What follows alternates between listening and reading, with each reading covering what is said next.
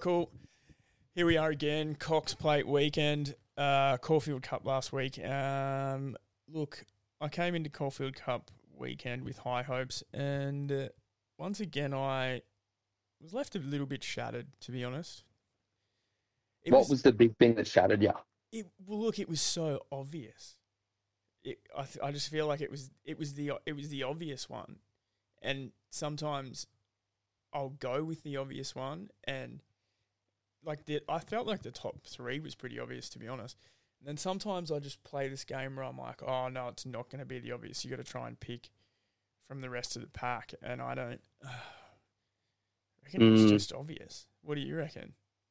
Um, reflections, yeah. Well, we did remember. I did suggest if you like, if you like, without a fight in the Caulfield Cup, get on him before Yeah. he's he resumes in the Underwood. So Yeah, I had a few people that actually listened send me their tickets of getting on without a fight at nine bucks.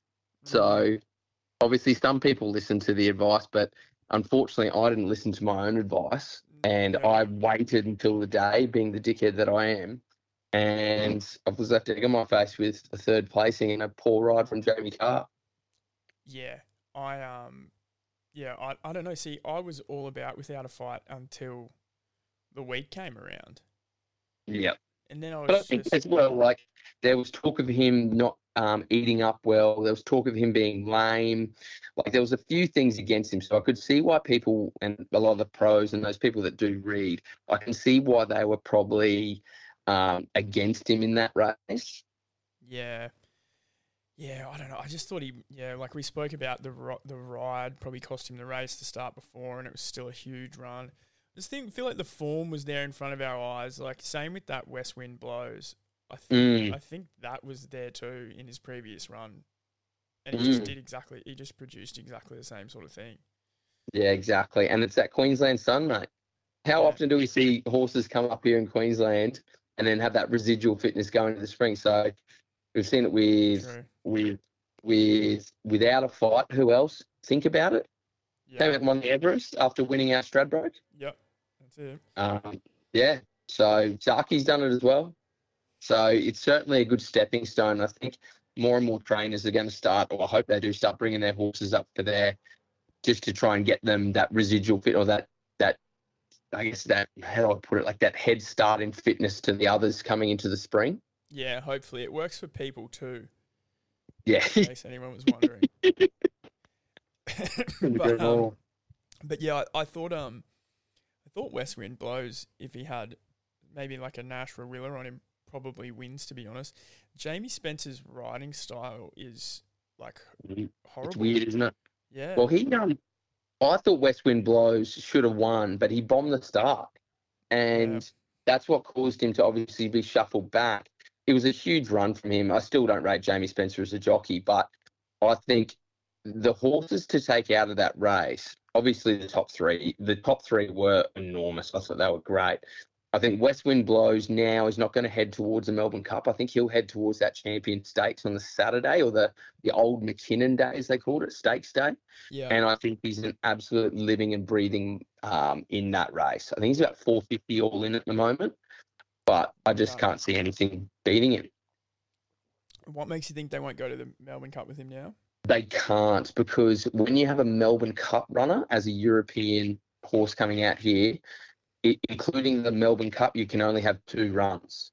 So he's had the Turnbull run and the Caulfield Cup, but he can race in the Mackinnon Stakes. He can't race in the Melbourne Ah. Cup. That's rough. So that's like that new that vet's advice thing. You know how like they're to prevent horses breaking down because the Melbourne Cup is so brutal. Yeah, of course. Yeah, gotcha. So and I honestly think his pet trip is more 2,000, 2,200 meters anyway. So Yeah, I think he's going to be better suited to that. He's going to have huge residual fitness, and we just a Gold Trip it was awesome. Without a fight, obviously, was fantastic. Mm. I thought Soulcombe, well, Soulcombe missed the start by about five lengths, so I thought he was enormous as well. yeah, yep. There's, he's going to have some. Um, he's going to have some followers going into the cup. I think. Definitely. So I think when you look at the horses to follow out of this race, I think you take the obviously take the trifecta because they're just so much better than everything else. Yeah. I thought Valiant King was given a poor ride by Jamie Kah. I'm praying and hoping she's not on come Melbourne Cup Day, but I guess we'll wait and see. I think Soulcombe will be fine. He just needs to jump on even terms. Break up the Jappals. I thought it was quite shit. Mm. It got, it got the fast tempo that it was wanting, and I expected to kind of loom up and just kind of play catch me at the can at the top of the straight, and it just it, it did nothing. How about United Nations at 101 to 1, only getting done by eight lengths? Yeah. It was a really good ride from um Celine, I think it was Celine Gaudray. Yeah. so yeah. good. Yeah. Good. Would they get a bit in the money there? Oh, it was Hefel, sorry, Carleen Hefel. Oh yeah. They they would have been in the money there, the owners, wouldn't they? Yeah, they would have got a decent amount, I think, like considering um like they finished 10th. So I'll, I'll tell you what, own Mark, Gold Trip as well, don't they? um, a portion of the ownership group do, yeah. Yeah. But there's a, there's like a high like for finishing 10th, they got 120 grand. Yeah. Wow. Good So not bad. Yeah, so they got that, and then um, there's a likelihood he might make the cup field because at the moment, if you're looking at the order of, order of entry, apparently I read this um, article that there's 12 horses um, that are likely to pull out of the field. So he's on the cusp of actually making the field, Wow. which would be awesome. So it'd be pretty good for Stephen Paul to have two horses in the Melbourne Cup with Gold Trip as well. That'd be amazing. You've really, you've really made it in your horse racing ownership if you've pulled that off. Oh, absolutely. Uh, that not to say they haven't already winning the Melbourne Cup and various other races. They've already Yeah. made it. Exactly. Um, so have you got a few horses to follow? I think it's hard with the, like the uh, horses to follow at them um, now because a lot of the grand finals are happening. But I'm going to touch on those big races coming up. So I think when we talk about the Oaks, um, I thought Tropical Squall, like I said in the podcast, cannot stay. It was proven on the weekend with Autumn Angel getting up and over the top of it. Um, we liked Con- Konosawa. Um, loomed didn't do anything, so it didn't really worry me. But I think the horse that I made the Friday tip in Ethel Maud, Yes. I think it's an absolute living and breathing moral. Oh, in you going? You're calling it a living and breathing. I'm going to declare it as the Oaks winner. Yeah, Ooh. What date is the Oaks? it's on the Thursday after the Melbourne Cup. That's right. Yeah. Yes, the midweekers. Um. Okay, interesting. So you reg- will we get any price at that? I think you about nine bucks at the moment. So I've got a much larger ticket on it. Um, so I've got a bit of um, obviously a bit of wallet invested there in that thought process. But the way that the horse um, won that 2,000 meter run there at Pakenham, yes, it was a maiden, but just the way it went through its gears, it just it looked like a horse just wanting 2,400 meters. Yeah. And I think I think Pat Carey, I think he's quite a humble trainer, but when they interviewed him after it, you could tell like the excitement in his voice about when they asked him also, how's the horse heading towards the Oaks? And you could just tell within his eyes, he's like saying, This is my best chance to get a group one. Wow. Okay. Yeah. So. So yeah. Oaks, I'm pretty keen on. Derby, um, I thought Riff Rocket, I think with Riff Rocket, you, I, he was a dollar forty favourite on the weekend, and I, I know a lot of people will be like, "Well, what a poor performance from a dollar forty shot." Yeah. But one thing you've got to know is one, the horse is going to be anchored by that SP profile, so the likelihood of him starting in the in the Derby as favourite is high. He'll probably start with a three in front of his name, Yeah. knowing knowing Waller, and probably J Mac's going to ride him, so you're going to be paying the J Mac tax. Yeah. Now the thing with him is if you look at it, um, you you look at the way that race shaped on the weekend with that um, feel what it was. Let's just say that Derby lead up.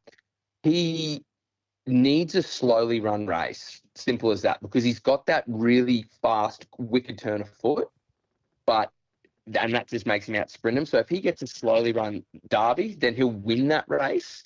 But I don't think he's a chance, to be honest, because I don't think they're going to let him. I don't think they're going to hand it to him on a silver platter. And I think there's a few Derby prospects going around this weekend in the Spring Champion and the and the and the Bays that we can probably touch on when we touch on those two meets. Yeah, I mean the two starts ago he won like um, an absolute world beater.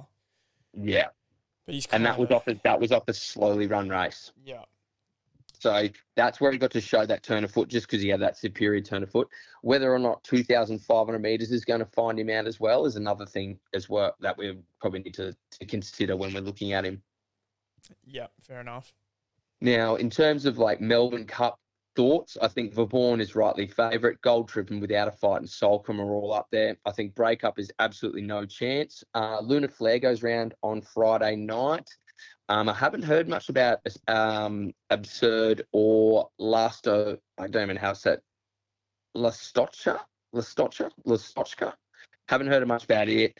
I think Valiant King will certainly be suited up in trip. It just needs a decent jockey ride. Um, Francesco Guardi's gone. Um, so I think like right now, looking at um, like the all-in market, I think it's going to be only a handful of horses that are actually winning chances. But we'll wait for that barrier draw and see what happens. Yeah, so Vauban is O'Brien, right? Um, Vauban is Willie Mullins, Ah, okay.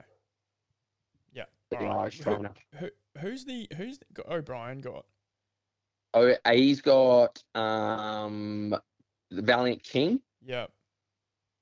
and I think he's got another one out here as well.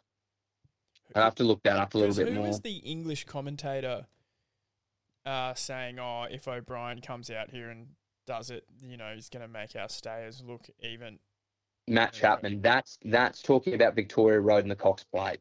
Yeah, right. Oh, is he talking about the Cox Plate? Okay. Yeah, Matt Chapman. But this is also the Pelican that said Winks is not the world's best yeah, racehorse. yeah, he's a, he's Like one of these. He's one of these he's- guys. He's like a Piers Morgan. Yeah, he's a he's the Piers Morgan of racing. He just says things that gets tongues wagging into people's sport. He's an absolute Pelican. Yeah. Okay. Yeah. Now, I think before we move on, because I know you you um you're struggling for time. There's one horse that I want everyone to put in their black book. Yeah. Um, and we're going to put in our black book for the Magic Millions next year. Ooh. So is in race one at Randwick, a horse called Shangri-La Express. Okay. So it's a two-year-old. Now you go out and watch that race. Regan Bayless rode it on the day. It took it headed to well, it just went beeline for the front. It settled amazingly, and then when Regan kicked it up at the 300 meters, it absolutely just took off, and it gave nothing else a chance. So it's something that I really, really like to see in an early season two-year-old. It was very professional, typical Gaybot horse, very good at what it does but it actually clocked the best final last 200 meters of the day at Randwick oh wow. as a two-year-old on debut. So, is there a futures market up for that? No, but as soon as you see it, I would be launching into the two-year-old classic because I think it'll win it. I'm going to make the bold decision now without even seeing any other two-year-olds. I think Wow. this horse is proper. Okay, that's exciting. Hopefully, a futures price. Yeah, so just keep an eye. I don't think we'll get anything until probably around the Christmas time. You know, when the when the summer carnival up here in Brisbane starts to and sit and probably the Gold Coast starts to take off. Yeah. But um, just keep an eye because they'll probably put it out now, knowing the gay bot, and then they'll freshen it up and then roll it through in some sort of Queensland riches. I think. Okay. All right, that's exciting. Um, now, should we touch on a couple at Randwick before we go to Melbourne on the weekend? Yeah, let's touch on a few at Randwick. So, obviously, it's paying support card to the Cox Plate, and I I think Peter V'landys would be an idiot to try and challenge it with anything. So, Randwick, we've still got a Group One on the on the cards, which is great. We've still got the the 2,000 meters uh, Spring Champion and the Invitation there for fillies and mares. So we'll just touch on those two races. But there are a couple of decent races there also in the support card. Now, right now, I think they had some some light showers today there in Sydney. Um, and Friday maybe a shower or two, and then Saturday obviously nothing. So I think we're going to be dealing with that typical good deck there um, in Sydney. Now, as we've all, as I've said the last few weeks, Sydney is playing very, very fast at the moment. So they're running quite fast times. So what you've got to think about is if leaders are running fast times, then it's really hard to make up ground from um from the back. So just be cautious with um with backing back markers like like a I don't know like a Tom Kitten I guess just because it, they it they're just leaving themselves too much to do because of the way the track's playing. Yeah, okay. So this is race seven, Randwick Saturday, and Tom Kitten is favourite, and he's got barrier one. And he's, yeah, so when you look at it like that, he's he's obviously like when I speak about um, I guess uh, it's it's actually yeah, race seven. It is sorry. When you talk about SP profile, so what I mean by that is it's a starting price profile. So what odds does the, the horse run or or start a race at every time it starts? Mm. Now, when a horse is met with market support, obviously the odds plummet or drop. So that means that big syndicates and your big money players are getting involved. So that means they know something because they've got inside word with stables and everything like that. That means they know something. So that's suggesting that either the horse is going well or, or it's in good nick. So he's always going to have that. Now, the two concerns that I have for him is one barrier one. I'm he's just been a little tardy away this prep and he's been going back in his races. I'm worried that he's going to get buried on the fence there. The second thing I have is he goes from Nash to, to Hippo. Now, I've got nothing against Adam Hyeronimus, and I think he's a great um, great jockey, but Nash is something else. Yeah. So you've got to look at those things. And he's losing a length or two for sure. yeah, I, I think he might be losing a length or two. So, like when I'm looking at this race, like the speed map, you've actually got quite a decent tempo being set here because you've got um obviously Raff Attack led them up last start in that gloaming. You've got Gambare there, you've got Kintai and Glad You Think So, who are probably in that inside draw, who will probably roll forward. And then we watched last start when Port Lockroy. Now he's dual nom for the Bays and here, so I'm waiting to see where he goes. But he also rolled forward and sat outside lead there at that midweek Kensington race. You know the one where we absolutely launched into him. Yeah, yeah. So it's an interesting speed map, and I think it sets up well for Tom Kitten. It's just the worry about where he's going to be and run, and is he going to be riding for luck up the rails? Is he going to be trying to navigate a path through them, or is he going to drop out back and try and loop them? And the worry is if he tries to loop them, I don't think he's. I think he's going to give himself too much work to do with the way that the the Randwick track has been playing. Look, we've been pretty uh, spot on with our back markers out of barrier ones so far this spring carnival. Mm-hmm. In in laying them, that is. So I'm going to continue to lay. Yeah. And Well, on if he gets lay. if he if he drops under two bucks, I'll be laying him. yeah, yeah, So so you look at it like this, like Raff Attack I thought was really good on speed and that gloaming, and I can see why he's probably second favourite. Now he'll probably the the I don't I'm not sure what they're going to do with Gambare because obviously both being Gaybot horses, Raff Attack and Gambare, are they going to work each other to the ground up front? Who knows?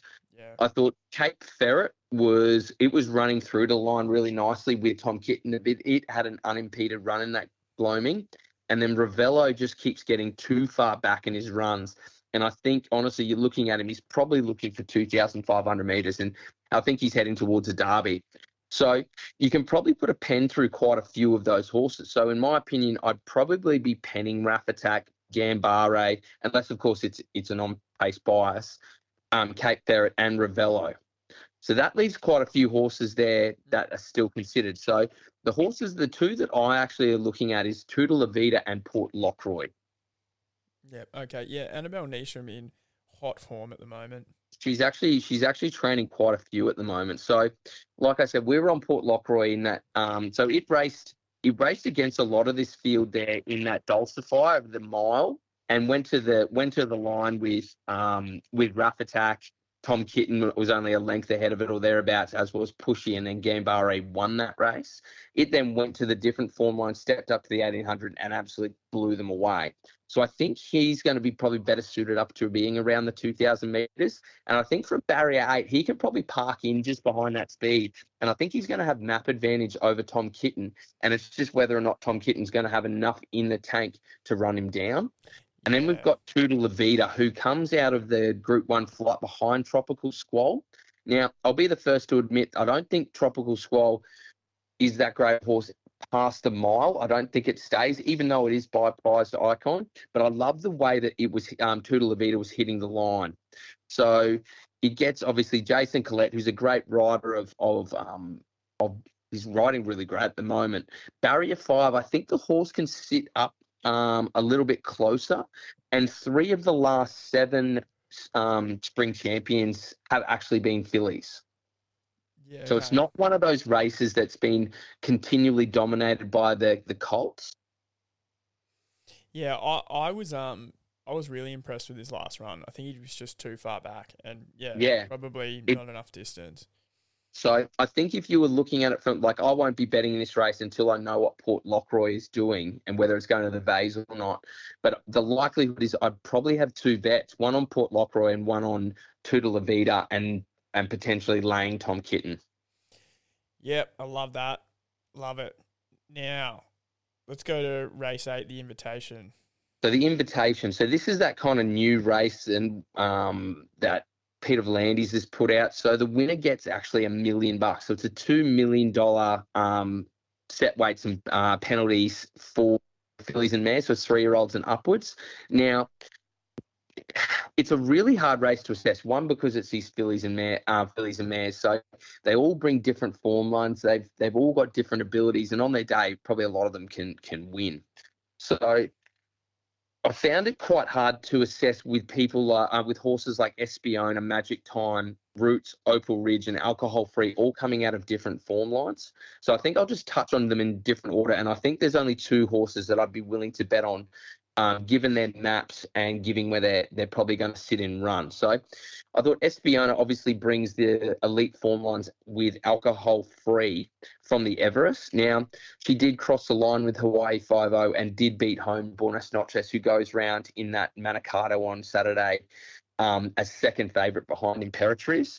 Now, I think you've got to look that it, it probably brings the best form lines, but one, it's drawn barrier 10, so the likelihood it's probably going to drop back. And two, it goes from uh, Hugh Bowman, to, oh, Nash Rawiller first up, now Nashville second up, Hugh Bowman third up to Kerrin McEvoy. Yeah, So I would just be penning it right now. it's getting penned. Yeah, the next horse is Magic Time. Now I think this is probably the the this should be favourite for the race, and I think it will start favourite come uh, race time. Now I thought the horse was enormous first up in uh, that division where Nash took her to the front, um, dictated everything, and then gave nothing else a chance. Now. Paracel obviously was probably better suited there at the 1200 meters, where Magic Time I think is better suited up towards the, the 1400 meters, and it just gave Paracel windburn. Um, it's drawn really nicely to sit behind a hot speed, so I, I think it's got a map advantage, and I think um, like obviously it's got a great second up record, three starts, two wins, and a third, and it loves the distance. It's never missed the trifecta. Now I do concede it loses Nash, but it still gains Tyler Schiller, who I think is one of the most underrated jockeys in Sydney at the present moment. He is flying. You've then got Paracel, who won't run 1,201 metres, let alone 1,400 metres, so you can pen it. Now, this is the interesting runner in Roots.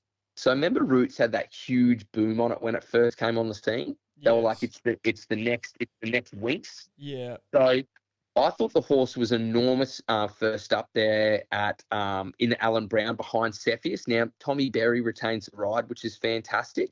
But you go back and look at the form, like Cotiel was absolutely rocketing home there to just miss out on Cepheus. Came out in the weekend and was given an absolute shit ass ride by Tommy Sherry where it came out back.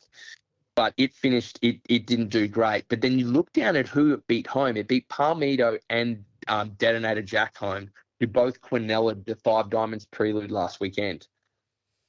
yeah, right. So- So it brings form lines, and I love the last um, last 200 meters of the horse. It really rocketed through the line. So I think it is a ripping chance. It hasn't won at the distance before, nor has it won at Randwick from five attempts. But I think it's a different horse at the moment.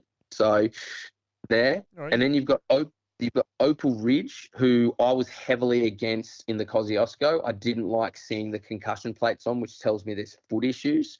Obviously, the horse was um, beaten up by front page, but front page beat everything up. I thought it was really good into second. The problem is it loses J Mac. Does get Dylan Gibbons, who is a good rider in his own right, but it is that. But it does draw really well. And then Yeah. come to the last, the other two that you could probably consider in this race in Ruthless Dame. I thought she was just sound in that Silver Eagle. And then you got alcohol, Oh, and then you got alcohol free. Right. I thought you were going to go both Maher Eustace horses there for a second. Oh, you think Raw Merchant? I think that both of them at their best uh, would be better, uh, shorter in the market than they are here. I think yeah, when they look at Royal Merchant, I think they're looking at the six length gap between Magic Time and it. Yeah. So you're looking at the price is 370 versus what 20, 20, 20 bucks or something like that. So Yeah. I think that makes sense to me. Yep. Um, and then you've got alcohol free there. And I honestly don't think Gabot know what to do with this horse. It was bought out here with this huge boom on it. It has this, I don't know. I really don't know. Like, I, I don't know. I still don't know why Yulong put it in as their slot for the Everest outside of probably just to pocket the 600K that they get for running last. But I don't know. I just, yeah, I'm just, I'm partial to it. Now, there's one horse I want to make note of here, and it's a, a horse that I would be putting in your quaddies. It's Dalcini. Okay.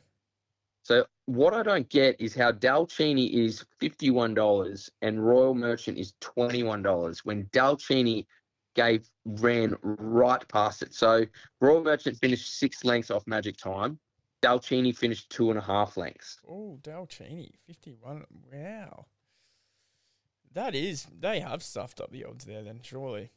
So honestly, like definitely put it in your quaddies. I don't think it has the class to beat a horse like Magic Time or Roots, but it's certainly a, a, a horse that if it ran over the and won, I wouldn't be surprised. So I'd be including it in your quaddie numbers. Okay. Very good. But but yeah, right now I'd probably put a big bet on Magic Time and then a saver on Roots. All right. Okay. I like that. Now, let's go to Melbourne. And do you want to touch on what was it, races five and six, and then the Cox Plate? Um, we can yeah. Well, we'll touch on. I reckon. It's up to you. How are you? How are you looking for time? Uh, yeah, we've probably got like 20 minutes, 25 minutes. Well, let's yeah, let's just quickly do five, six. Um, actually, let's just do seven. Let's do seven, eight, nine. Let's do that. Makes it easy for you. All right. Okay. So seven is the Drummond Golf Vase. The Drummond golf vase. a really, really good race. So before we move into this, the Moonee Valley track is in the rail position of True. Now we are having the meeting on the Friday night there for the um, Moonee Valley Cup. So just take note of that. The, the rail's in True on Friday night. So keep an eye on where horses are running on from different positions. Now the great thing is there's going to be a 2,040 meter race. So you get a good indication where horses are winning from on Friday night. Um, the rail stays in the True on the Saturday, and we've got a little bit of rain around, so it's probably gonna it's gonna be a good deck, but I don't think it'll be a sloppy deck, which is great. Um, so I'm expecting good racing both Friday and Saturday night. All right, so the um, the Drummond Golf Vase. This is race seven on the cards there. So it is a 2,040 meter race, and it's one of those final lead ups towards the Derby. So there'd probably be a few horses here that you you would recognise. Yeah, your boy Vidad. Yeah, Is, uh, my boy my boy Vidad is in this race and also as you can see Port Lockroy's in this race with um, one of my boys on it Ah, indeed, the D. Now, Vidad's short. It is and I can see why Yeah. so it's it and I'll, I'll give a justification for it as well so if you're looking at this speed map perspective air assault in its run there over in South Australia demolished a field over the 1800 meters so I expect it to probably roll forward with Snowman there who who also has shown a bit of bit of early speed and it does have J Mac on board here Snowman was So- so poor last start. I thought it was too. It um after absolutely demolishing Riff Rocket, I thought it was a great bet there at Randwick, and Mm, I thought Hugh Bowman got it really in the like a nice position, just sitting home behind the speed, and yeah. it just gave nothing in the straight, didn't it? I don't, yeah, I don't think he worked. I don't think he did too much to get to that position either. I think it just had either. nothing. So watch this. He'll come to win this. Probably. now, I'm not like so. Snowman is also nom for up in Sydney in in another race that we haven't touched on. So Yeah. I think the likelihood is he'll probably stay in this race, particularly given J Mac's on and it's drawn barrier seven. So I have Assault rolling forward from the wide um, barrier. So Assault, funnily enough, is half brother to Vidad. You'll laugh at that. Okay. Um, so I have it rolling forward with Snowman, and then I probably have um, with from barrier six, I have um, Vidad sitting just behind the speed, and I also have um, Port Lockroy probably sitting just behind the leader there on the rails. So all four in the market there are probably going to be up up and in. All right. So Vedad, I'll touch on Marketor. So Vedad, I've been saying here that he's been a Derby horse since his first um his debut run there at Bendigo over the thirteen hundred meters. Bo took it was just a huge win. He then went to the Valley on the Stutt Stakes and only came within 0.3 of a length of Griff, who then went on to win the Caulfield Guineas. Now, um, I thought the run, the Caulfield Guineas, like is is was rated quite a poor Caulfield Guineas compared to other years, but I'm willing to kind of like, I guess not not completely pen the idea that it's going to not produce winners.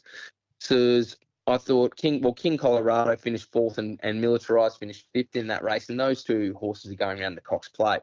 And Vedad crossed the line with those two. So I think you could probably say that he brings the best form lines out of all the horses in this race. I think 2,000 metres is going to be his absolute pet grip. And obviously, Bo Mertens is on absolute fire at the moment. He booted one home for us at Geelong on Wednesday in, in really nice fashion. And I think the only concern I really have is um, whether or not that Caulfield Guineas is actually a poor race. Mm, Okay. And then we got obviously we spoke about Snowman being quite um, quite I guess disappointing there in that gloaming. Aerosol we've touched on Port Lockroy we touched on when we were talking about the Spring Champion. Now there's one other horse that I want to touch on and it's Apulia. Yes. I've you've tipped him before, have you? I have tipped him before. I tipped him when um, in I actually really liked him in the Superimpose, which was uh, the race one where Riff Rocket won. You know when Riff Rocket Yeah, put his That's thing right. down. Yeah. Yeah, so I liked him in that race. So, uh, I, if you go back and watch it, he's on the quick seven day backup. He's already got the 2,000 meter run under his belt. Now, Michael Dee obviously has jumped off him, but Mark Zahra has been on him for pretty much the same amount of times as Michael Dee. So, it, it's give or take with those guys. And I think maybe Michael can um, committed to, to Nisham potentially. Now, he was on the quick backup. He was right out the back there in that Ned's Classic that was won by Sunsets last weekend. But he really crossed the line really nicely and he, and he picked up some speed. And like I said, that race was a slowly run race last week with Riff Rocket rocketing home. Um, but he he didn't get the race run to suit, and then obviously Apuli was um, making ground off him late. So I think if you're looking at one at odds, that's your that's your roughie, and I'd be putting that I'd be putting him in your quaddy numbers. Okay. So would you, what would you have? So bet- bet- four. Bet betting wise, I would be put. I'd be like I'm. I'm really intrigued to see where Port Lockroy goes. Now, I would suggest he's probably going to Sydney, given that the money is a lot greater up there in Sydney. Um, so I'm going to be talking without him being in, but I'd probably have quite a decent bet on Vedad because I think he is the best horse in the race. Okay. All in right. terms of quaddy, in terms of quaddy numbers, if you're being conservative, I'd be doing two, three, and four, and then include um, Port Lockroy if it's running here. All right.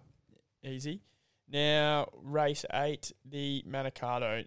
Now, no Benedetta, you said, but I guess it doesn't really matter because what's going to beat Imperatriz?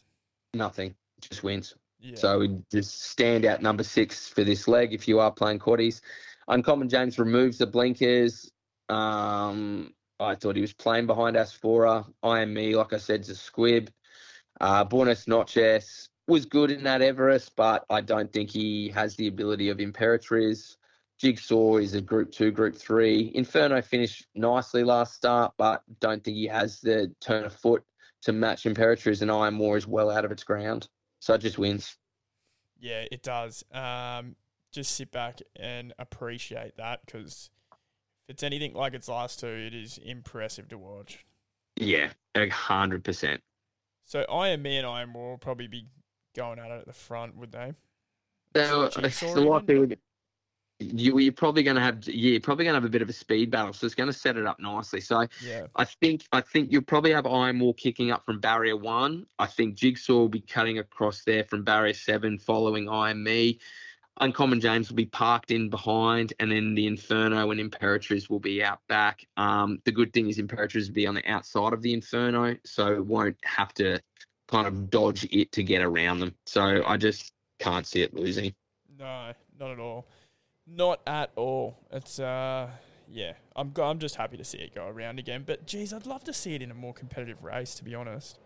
Do you know? Do you know what though? I wish, I wish, because remember last year when they played the Manikato when we were on um, Bella, and they had it as the last race on Cox Plate Day because the storm member cancelled it on That's the Friday right. night. Yeah, yeah, yeah, yeah.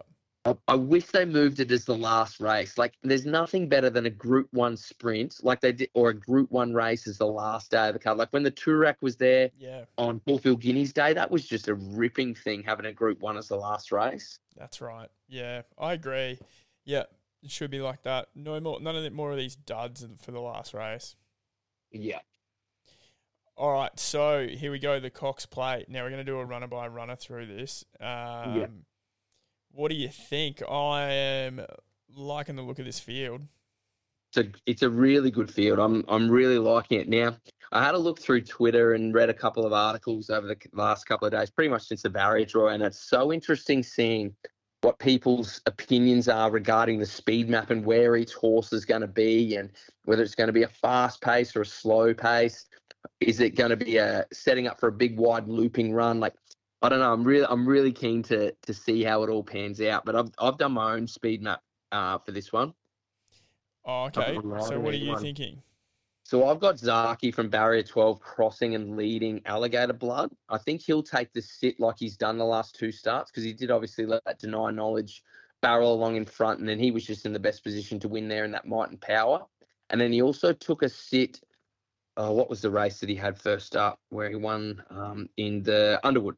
He took a sit there as well. And, and obviously uh, won quite quite convincingly, beating Tuvalu and Duais and, and Salk. And that was that race, obviously, without a fight came out of. I then have now this is the interesting run. Now Mayaban kicked up and and sat pretty handy last start, so I can see him doing that again. I think with militarize, I have them going forward with him. So they had the option to pick barrier six and I think between four and six, and they opted for barrier three. I think I read some stat this this week that with three year olds in Cox plates, if they sit in the first four, they've got a much better winning and placing strike rate than when they sit out back. Yeah, So. I think they're going to do like what they did with um, what they've done with other horses in the uh, past, where they've just got to take them out front and lead and see if they um, just play catch me if you can. So I think they might kick up militarize. Hopefully he gets out of the gates and isn't sloppy like he was in the Caulfield Guineas.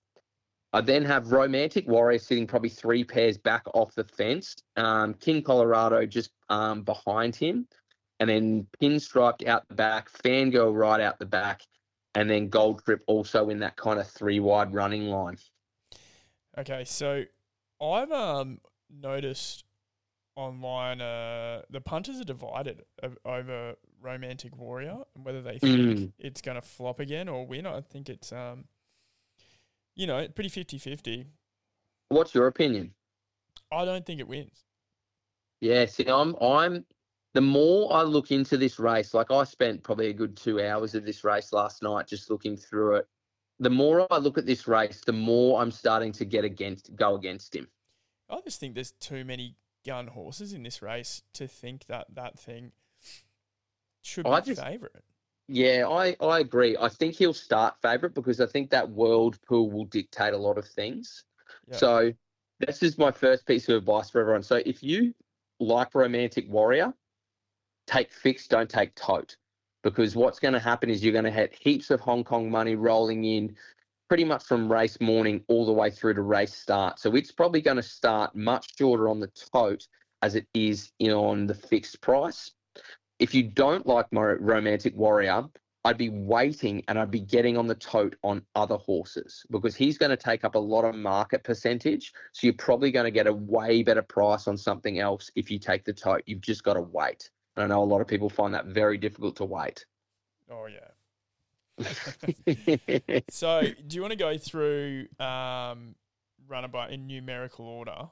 Yeah. So I've done a little like pros and cons of each horse, and I'll let like the punters decide, I guess, or the listeners decide which way they go and whether I'm speaking shit or whether they agree with me. Okay. Yep. So let's start. You just want to you want to read them out in market order, and then I'll just give my little spill. All right. So number one, romantic warrior, currently So three dollars eighty. Yeah. So he currently brings that Hong Kong form now. There's a big boom on him. He's knocked off some good Japanese horses, and I was quite confident in him going into that Turnbull that he'd be really quite wound up and ready to go, and he clearly wasn't. Now, obviously, he's a jet when he's on, but that's back in Hong Kong. On like like we spoke about, he hasn't been around big um, like a big track where he's had to be um, carted in or driven in. He hasn't had to sit in the stalls. He just comes out of his stable and goes to the races. Like a lot of things are against him. He, obviously, J Mac sticks. I think J Mac would have had the option to ride Fangirl and a couple of other horses in this race, and he's obviously stuck with the horse. Um, the um, the track work this week was actually really good to the eye when he went around, and he's got that strong SP profile. So I can't see him drifting a huge amount come race time. Now, the cons for him are he was really flat last start and he was beaten comfortably by um, three very good horses. But then you look at those horses that beat him, have a look at them. You've got Gold Trip, who is a world class horse. You've got West Wind Blows and you've got Soulcombe. All horses that came out and absolutely blitzed it or performed very, very well in the Caulfield Cup and are live chances in their next races. So he, he actually brings decent form lines. He, he just might not be as good as those guys. Yeah, yeah. I don't think he is, if you ask yeah. me. So for me, he's a place chance, definitely, considering where he's drawn, the jockey he's got on, and the way the race I think is going to pan out. I think he's definitely a place chance, but I'm not putting him as a win bet. All right. Now, number two, Zaaki at uh, $18 at the moment. So Zaaki obviously doesn't have a regular rider in Jamie Kah or J Mac on him. I think J Mac gets the best out of him. Um, he's drawn barrier 12, which I don't think is a huge hindrance for him. I think he's going to roll forward anyway from that barrier wherever he is. Now he's an on-speed horse, which is which is fantastic. He's got the form jockey in, in Damian Lane on board. And I think if we look at the past races of Alligator Blood, I think he might get a relatively easy lead up the front unless King Colorado or Militarize kick up and use that 49 and a half kilos. Now, I do concede he probably is past his best, and you look at his form lines, they're not that great leading into this race, and I don't give him a chance. No, neither. I think if he wins this somehow, you should probably quit punting now, number three, Mr. Brightside, seven dollars you can get for him at the moment, which I think is pretty crazy if you eliminate that last start. I don't think if he had run that second last start, I don't think he'd be starting seven dollars here. Exactly right. So I think he's been enormous this prep, and like you said, we've probably got to forgive that last run um, there in the King Charles. And what we've got to look at also is he wasn't beaten by any other horse other than Fangirl, and the figure that Fangirl put up was world class. So it's not like he wasn't performing, it's just that she was better than him, and it might have just been a flat run for him. Yeah, and she, like, look at who she's only ever really lost to.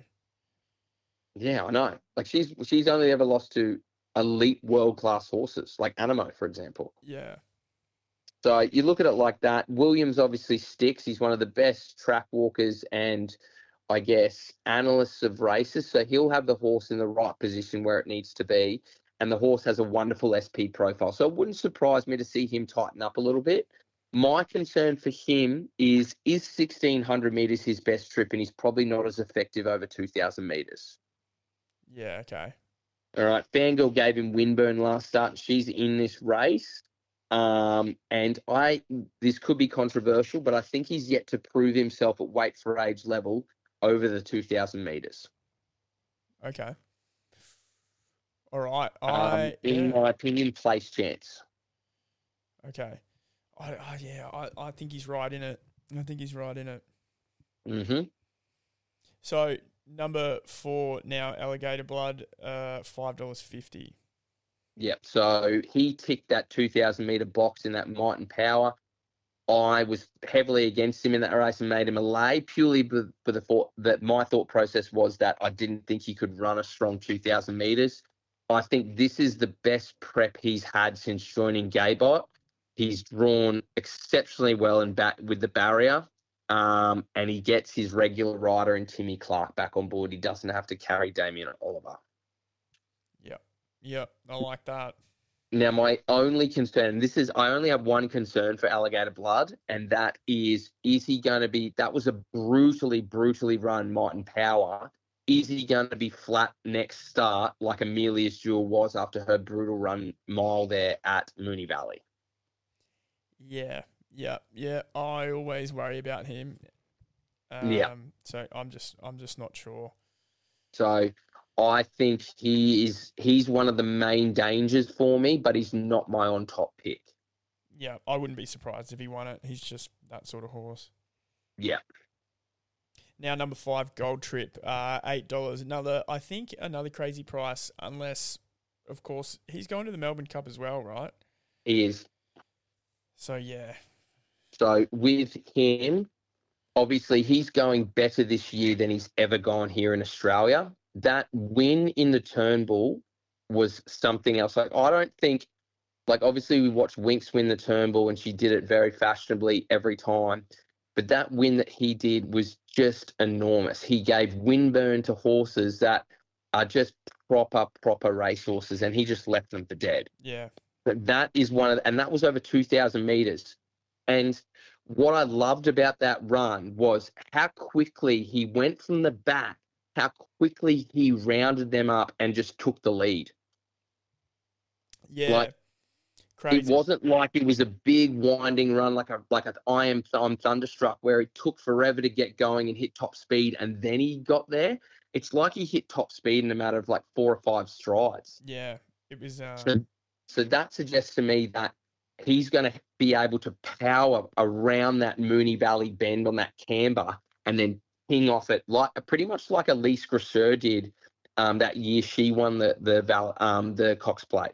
that run at the Turnbull reminded me a bit of Imperatriz going around that track too. It was enormous, wasn't it? It was just absolutely enormous. So I can't get that run out of my head now. I know that everyone's going to say this isn't his grand final. He's heading towards a Melbourne Cup. Cool. Well, why can't they tick this off as well? Like I said it too, I think to a couple of lads that I think right now this prep, he is Australia's best racehorse past 2,000 metres. Now I think there might be some some conjecture there now with with without a fight, but I think he's one of our best now. Without the fight's obviously not here, so I think he's huge. Now he gets the blinkers back on.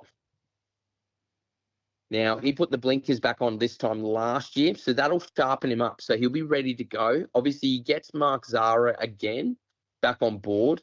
Now I'm not too concerned by barrier eight. I think he can probably, like I said, sit probably three wide with a bit of cover, and then absolutely launch late around the bend. Now, the the the concern I have for him is is he going to be flat like Alligator Blood coming off a brutally run race, which was the Caulfield Cup? Yeah, I don't, I don't know. I, I kind of, I kind of, I kind of think he's going to give it a crack. To be honest. You like if we look at it last year, he arguably should have finished a lot closer there to Animo and and and the rest of the the, the trifecta. He was navigating things. He was given an absolute shithouse ride by Spencer. I think he is he's my number one pick for this race. Yeah, fair enough. I think he is just primed and ready. I think he's going to stamp himself as as arguably our, our best racehorse past 2,000 metres.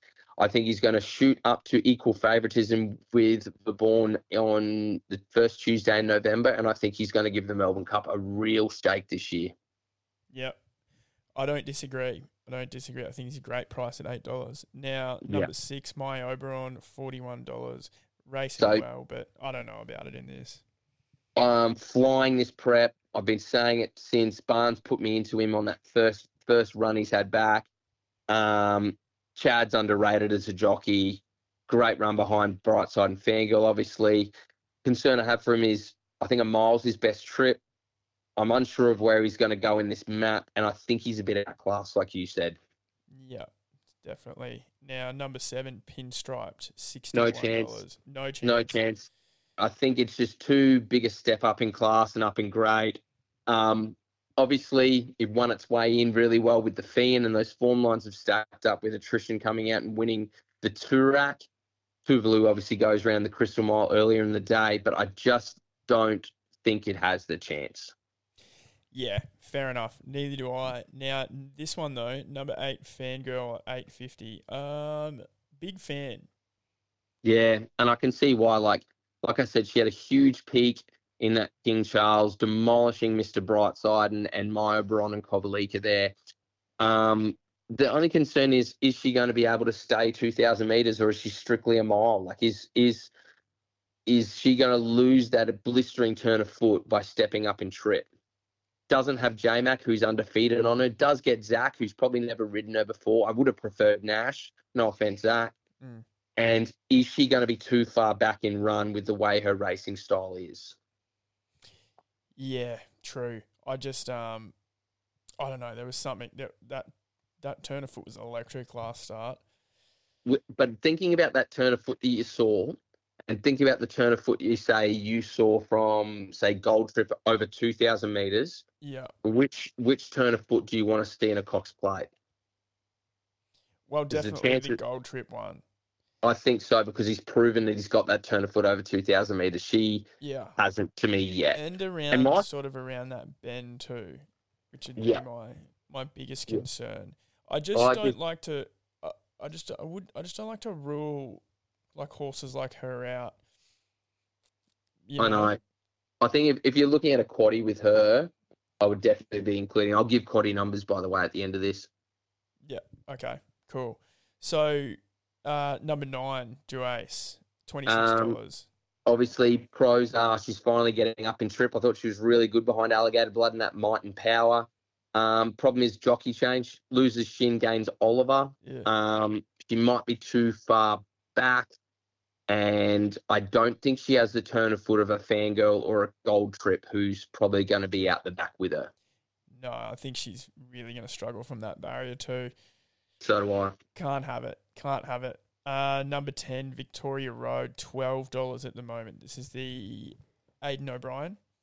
This is the Aidan O'Brien horse. Now, brings a bit of intrigue here. Now, I went back and watched a few of its runs, and they they were all right. Like I, I look at it and I look at the form lines it's bringing out. And it's not elite UK form over two thousand meters, so I don't know if the horse has that much ability. I think it's actually staying here in Australia after this, but I don't think it has that. I don't think it's of the class of this this field. Obviously, it gets Blake Shinn, which is a huge plus. Um, apparently, it's settled in Rel, which is good, and it brings Ace Impact form. Now, Ace Impact is probably one of the world's best racehorses. He won the Arc de Triomphe. Um, the problem that I have around it is it's it's traveling obviously over here. Obviously, it's settled in. It's passed all its scans. Its its form lines aren't that good in terms of like a perfect example is Buckaroo. Buckaroo went rounds at long odds in that King Charles and was given windburn by the majority of the field. Um, and whether or not he's going to be better suited at the Valley track, who knows? So I think with all those unknowns about him, I'm willing to lay him the place. Okay. All right. Interesting. Um, Number 11, Militarized. No weight on its back. $8.50. Yeah, so lightweight obviously is a huge pro for the horse. It's obviously drawn inside, and I think, like I said earlier when we are talking speed maps, I think with that drawing of that raw, um, that barrier and Zac Lloyd on, I think they're going to roll forward with him and probably have him sitting handy if he can get out of the gates because I don't think he can win if he drops out the back. Um, the worry I have is I spoke about it obviously with Vidad is the Caulfield Guineas rated very poorly and he has the apprentice jockey in Zac Lloyd on, which I don't really like. Now you'll hear a lot of people talking about how this is very comparable to So You Think, who was also a kind of flashing light run there in the Caulfield Guineas and ended up going on to win the the Cox Plate. So I don't think he has the class of your boy So You Think. Um, I think he's a wonderful horse, and like I said, I thought he was two year old of the year last year, and I thought he was comeback super this year, and we obviously tipped him there in the Golden Rose. But I've just, oh no, I have a few concerns with him. I certainly think he's in there, and I certainly think he's a place chance, but I don't think he's going to be a winning one. This is against the big boys now, and I don't think he has what it what it takes. Okay. Fair enough. I think with that 49 kilos. Wouldn't be surprised to see him jumping out of the ground late, but yeah, I, I can't have him either. And last one, number 12, King Colorado, 26 So another- Another three-year-old with 49 and a half kilos now gets a gets a um obviously a jockey upgrade with D jumping on lightweight 2,000 meters. I think the horse will be better suited to this rather than the 2,000 um the 1,600 meters. Um, I think he's going to roll forward also from his barrier, and I think he'll sit quite handy there. Um, the problem with him is he has no turn of foot, and I think he was just like like militarized. He comes out of that Caulfield Guineas, which just didn't rate that poorly, um, that well, and I think he might be outclassed. I think if you had to pick between militarized or King Colorado, I'd probably lean towards King Colorado, just because I think he'll be better suited up to 2,000 meters. He gets a senior jockey on, and I think he'll probably beat him home. But let's just wait and see. All right. Fantastic. Now, I have got to run, but do you want to give us a Friday tip? Yeah, I can give you a quick Friday tip. What do you got? So, all right. So we go to Scone Race Six, Scone Race 6. Okay. Rimboard. Mm, What's that? Brimboard. Rimboard. Ah, Nesham. Right. Nathan. Okay, $3.10. There you go. Punters. I think it's going to lead this race without any issue, and I think it'll be better for for the run. Okay. Awesome. Mate, uh, let's get this potty out so they can the punters can get on that tomorrow. Um, thanks for that. That was a nice little breakdown of the Cox, and uh, good luck on the weekend. Do you want the Moonee Valley Quaddy numbers quickly? Yes, give them to us. All right. So we'll go to race six, two, three, four, six. Yep. Henry Lockroy. Uh, race eight, we're just going to do number six, Imperatriz. Yep. Um, at the Cox Plate, we're going to go Romantic Warrior number one, Alligator Blood number four, Gold Trip number five, Fangirl number eight, Militarized number 11, and I'm going to chuck King Colorado in just in case with Michael Dee on board. Yep. And then in the last race, which we didn't touch on, I think there's two chances in two and ten. Okay. Lovely. Couple of short Cool. ones. All right, man. That's uh that's awesome. So good luck on the weekend and we'll talk to you soon. Sounds good, mate. Take it easy. See ya.